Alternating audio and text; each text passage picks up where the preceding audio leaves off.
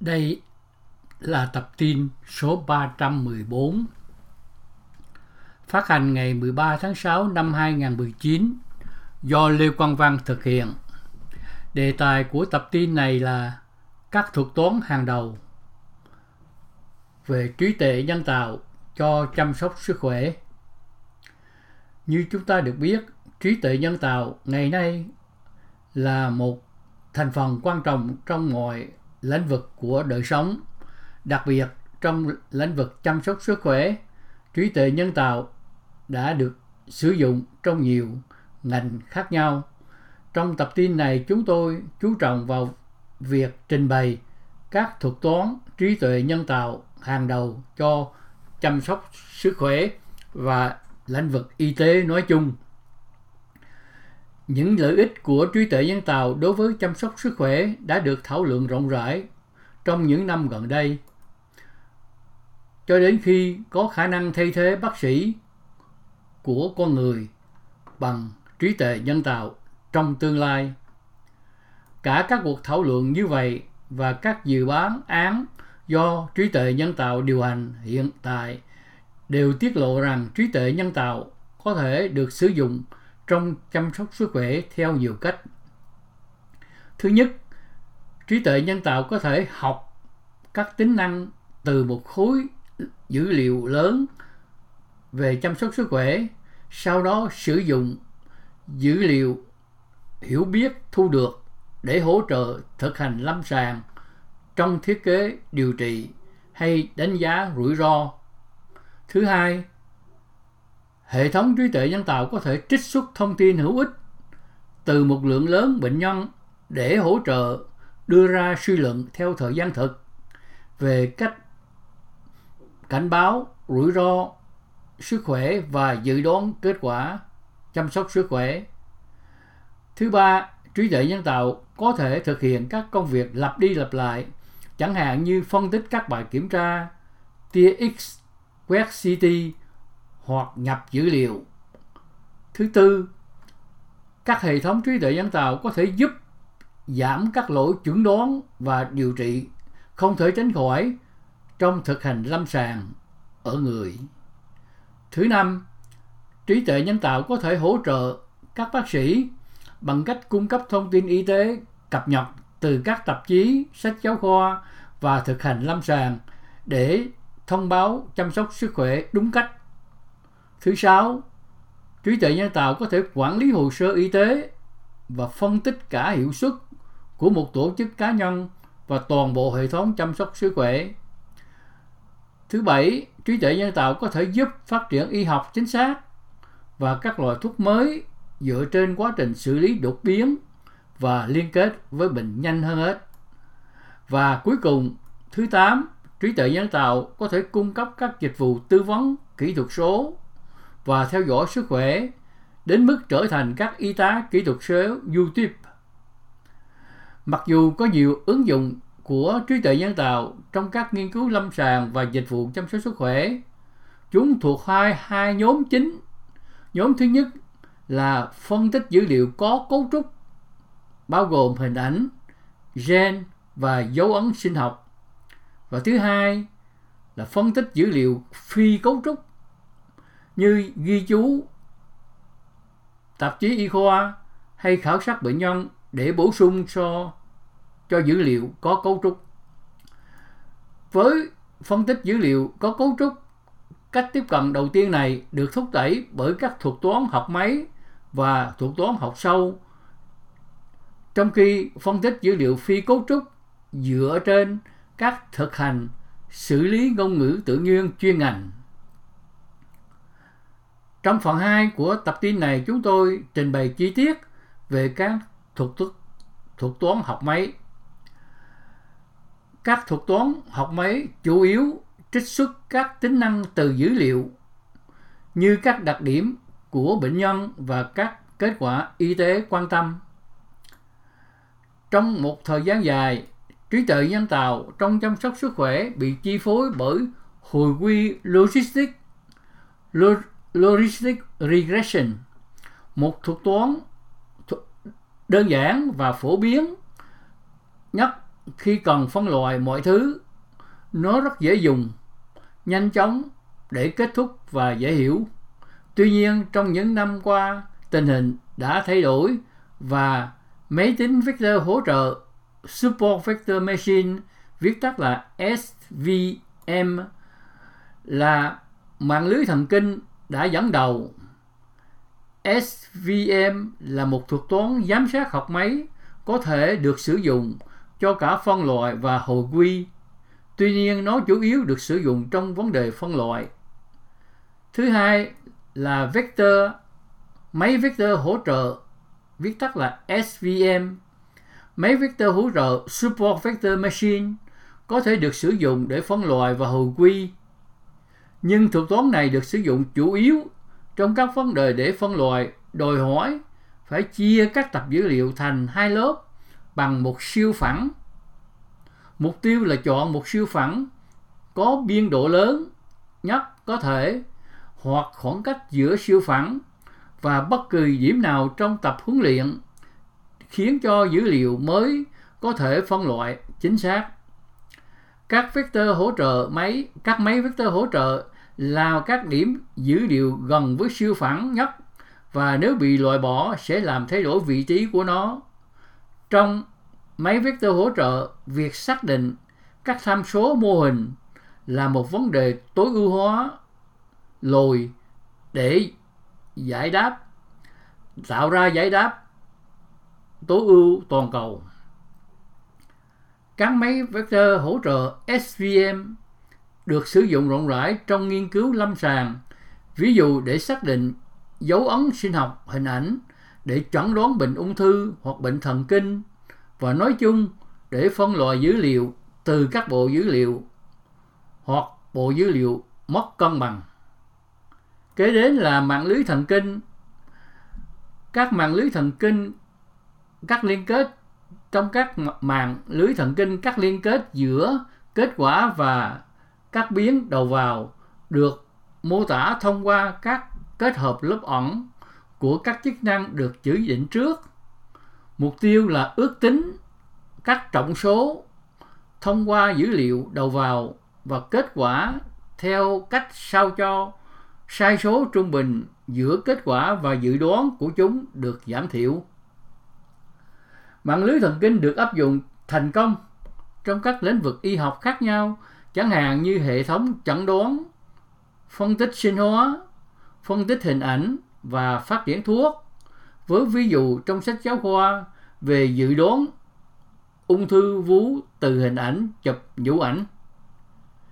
Phần thứ ba là hồi quy logistic, logistic regression.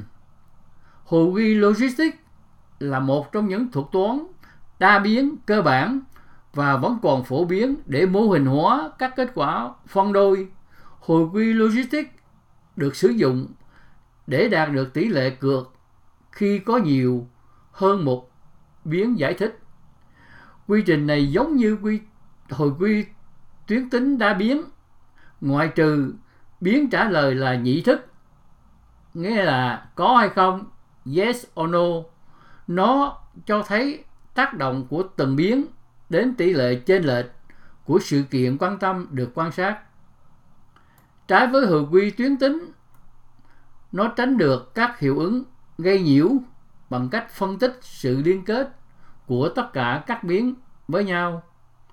Trong chăm sóc sức khỏe, hồi quy logistics được sử dụng rộng rãi để giải quyết các vấn đề phân loại và dự đoán xác suất của một sự kiện nào đó, làm cho nó trở thành một công cụ có giá trị để đánh giá rủi ro bệnh tật và cải thiện các quyết định y tế.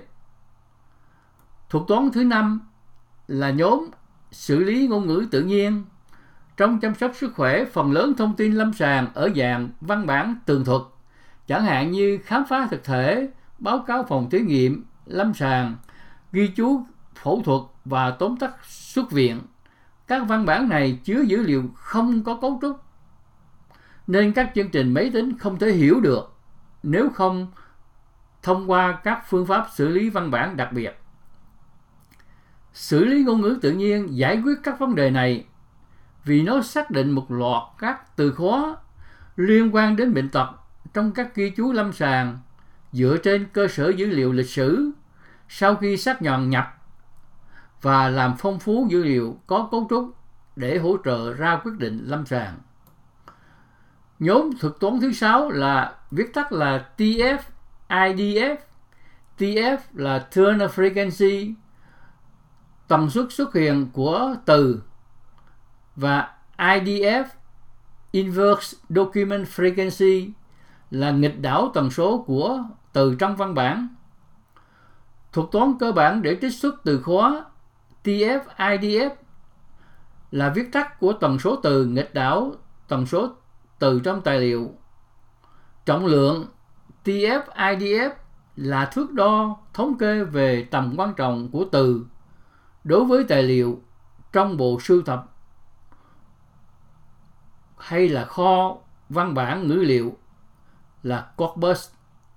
Tầm quan trọng tăng tỷ lệ thuận với số lần của từ xuất hiện trong tài liệu nhưng được bù lại bằng tần số của từ trong kho văn bản. Trong chăm sóc sức khỏe, TF-IDF được sử dụng để tìm sự tương đồng của bệnh nhân trong các nghiên cứu quan sát cũng như trong việc khám phá mối tương quan bệnh tật từ các báo cáo y tế và tìm ra mô hình tuần tự trong cơ sở dữ liệu. Nhóm thứ bảy là nay bay trình phân loại nay bay là một phương pháp cơ bản để phân loại văn bản. Vấn đề đánh giá các tài liệu thuộc về loại này hay loại khác. Trình phân loại nay B giả định rằng sự hiện diện của một tính năng cụ thể trong một lớp không liên quan đến sự hiện diện của bất kỳ tính năng nào khác. Ngay cả khi các tính năng này phụ thuộc lẫn nhau, tất cả các thuộc tính này độc lập, đóng góp vào xác suất thuộc về một danh mục nhất định. Nó vẫn còn là một trong những thuật toán phân loại hiệu quả và hiệu năng nhất và đã được áp dụng thành công cho nhiều vấn đề y tế chẳng hạn như phân loại báo cáo y tế và các bài báo đăng trên các nhật báo. Nhóm thứ bảy là từ vector hay là word vector và tên phổ thông nhất là word to vec được coi là một bước đột phá trong xử lý ngôn ngữ tự nhiên. Word to vec là một nhóm các mô hình liên quan được sử dụng để tạo ra các từ nhúng.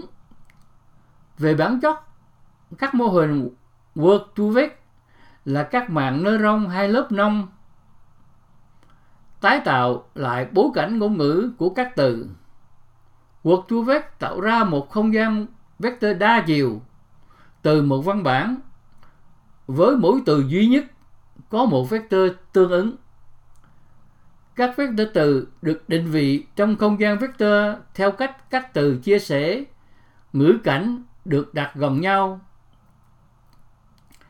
Các vector từ được sử dụng để xử lý ngôn ngữ y sinh, bao gồm tìm kiếm sự tương đồng, tiêu chuẩn hóa y học và khám phá các khía cạnh mới của bệnh.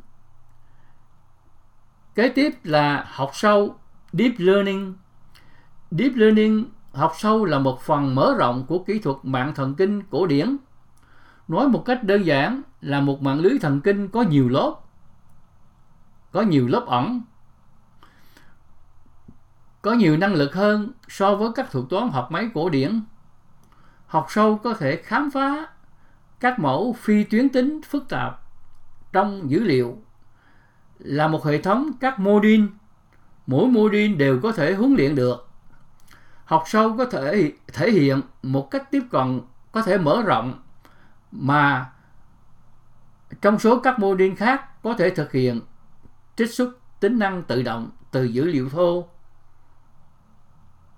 Trong các ứng dụng y tế, thuật toán học sâu giải quyết thành công cả hai tác vụ học máy và xử lý ngôn ngữ tự nhiên. Các thuật toán học sâu thường được sử dụng gồm mạng neuron tích chập viết tắt là CNN Convolutional Neural Network và mạng lưới thần kinh tái phát, mạng lưới niềm tin sâu sắc Deep Belief Network và tri giác đa lớp Multilayer Perceptron với các CNN dẫn đầu cuộc đua từ năm 2016 trở về sau này. Bây giờ nói sâu hơn chi tiết về mạng lưới thần kinh chuyển đổi Convolutional Neural Network viết tắt là CNN. CNN được phát triển để xử lý dữ liệu chiều cao hoặc dữ liệu có số lượng lớn các đặc điểm, chẳng hạn như hình ảnh, ban đầu theo thừa sức của Jan LeCun. Các đầu vào của CNN là các giá trị pixel được chuẩn hóa trên các hình ảnh. Các màng kết hợp được lấy cảm ứng từ các quá trình sinh học, trong đó mô hình kết nối giữa các tế bào thần kinh giống như tổ chức của vỏ thị giác động vật với các tế bào thần kinh vỏ não riêng lẻ chỉ đáp ứng với các kích thích trong một khu vực hạn chế của lĩnh vực tiếp nhận. Tuy nhiên, các lĩnh vực tiếp nhận của các tế bào thần kinh khác nhau chồng lên nhau sao cho một phần của chúng bao phủ toàn bộ trường thị giác. Sau đó CNN chuyển các giá trị pixel trong hình, trong ảnh bằng cách đặt trọng số trong các lớp chập và lấy mẫu trong các lớp mẫu phù thay thế. Đầu ra cuối cùng là một hàm để quy của các giá trị đầu vào có trọng số. CNN đã thực hiện thành công trong lĩnh vực y tế để hỗ trợ chẩn đoán bệnh, chẳng hạn như ung thư da hoặc đục thủy tinh thể. Kế tiếp, thuật, thuật toán kế tiếp là mạng thần kinh tái phát. Đứng thứ hai về sự phổ biến trong chăm sóc sức khỏe. RNN đại diện cho các loại mạng lưới thần kinh sử dụng thông tin tuần tự. Mạng thần kinh tái phát được gọi là tái phát vì nó thực hiện nhiệm vụ tương tự cho mọi phần tử của một chuỗi và đầu ra phụ thuộc vào tính toán trước. Các thuật thần mạng thần kinh tái phát có bộ nhớ trên mạng, trong đó nắm bắt thông tin về những gì đã được tính toán một vài bước trước đó. Rất phổ biến trong xử lý ngôn ngữ tự nhiên, mạng thần kinh tái phát cũng là một phương pháp mạnh mẽ để dự đoán các sự kiện lâm sàng. Cho đến gần đây, các ứng dụng trí tuệ nhân tạo trong chăm sóc sức khỏe chủ yếu giải quyết một số loại bệnh như là ung thư, bệnh hệ thần kinh và bệnh tim là những loại lớn nhất. Hiện tại, những tiến bộ trong trí tuệ nhân tạo và xử lý ngôn ngữ tự nhiên, đặc biệt là sự phát triển của thuật toán học sâu đã biến ngành công nghiệp chăm sóc sức khỏe sang sử dụng các phương pháp trí tuệ nhân tạo trong nhiều lĩnh vực, từ quản lý dòng dữ liệu, data flow đến khám phá thuốc mới. Ngành trí tuệ nhân tạo đã được áp dụng trong nhiều lĩnh vực và do đó lĩnh vực y tế, đặc biệt là chăm sóc sức khỏe, cũng không thể nào không chấp nhận những tiến bộ của trí tuệ nhân tạo? Và do đó, hiện nay, ngành y tế đã tận dụng những phát hiện, những sáng kiến mới nhất của trí tuệ nhân tạo, đặc biệt là học máy và học sâu, để cải thiện những phương pháp cổ điển, cũng như để cải tiến những phương pháp hiện hữu để giúp cho việc chăm sóc sức khỏe được hữu hiệu hơn, đặc biệt là nhờ có trí tuệ nhân tạo và đặc biệt với công nghệ blockchain như chúng ta đã tìm hiểu, cùng với mạng vạn vật, Internet of Things, IoT, cả ba nhóm này liên kết với nhau, tạo điều kiện để tăng năng suất, tạo hiệu quả trong chăm sóc sức khỏe, đồng thời giảm chi phí của ngân sách ngành chăm sóc sức khỏe mà một số nước, đặc biệt như nước Canada, đã sử dụng rất nhiều tài nguyên của quốc gia giúp cho việc chăm sóc sức khỏe của người dân miễn phí. Đây là một điểm sáng của chính phủ Canada đã sử dụng rất nhiều trí tuệ nhân tạo, công nghệ blockchain và mạng vạn vật trong việc chăm sóc sức khỏe cho người dân. Đây là tập tin số 314 phát hành ngày 13 tháng 6 năm 2019 do Lê Quang Văn thực hiện. Xin cấp, cảm ơn các bạn đã nghe tập tin này và mong các bạn trở lại với chúng tôi trong các tập tin kế tiếp. Xin thân chào các bạn.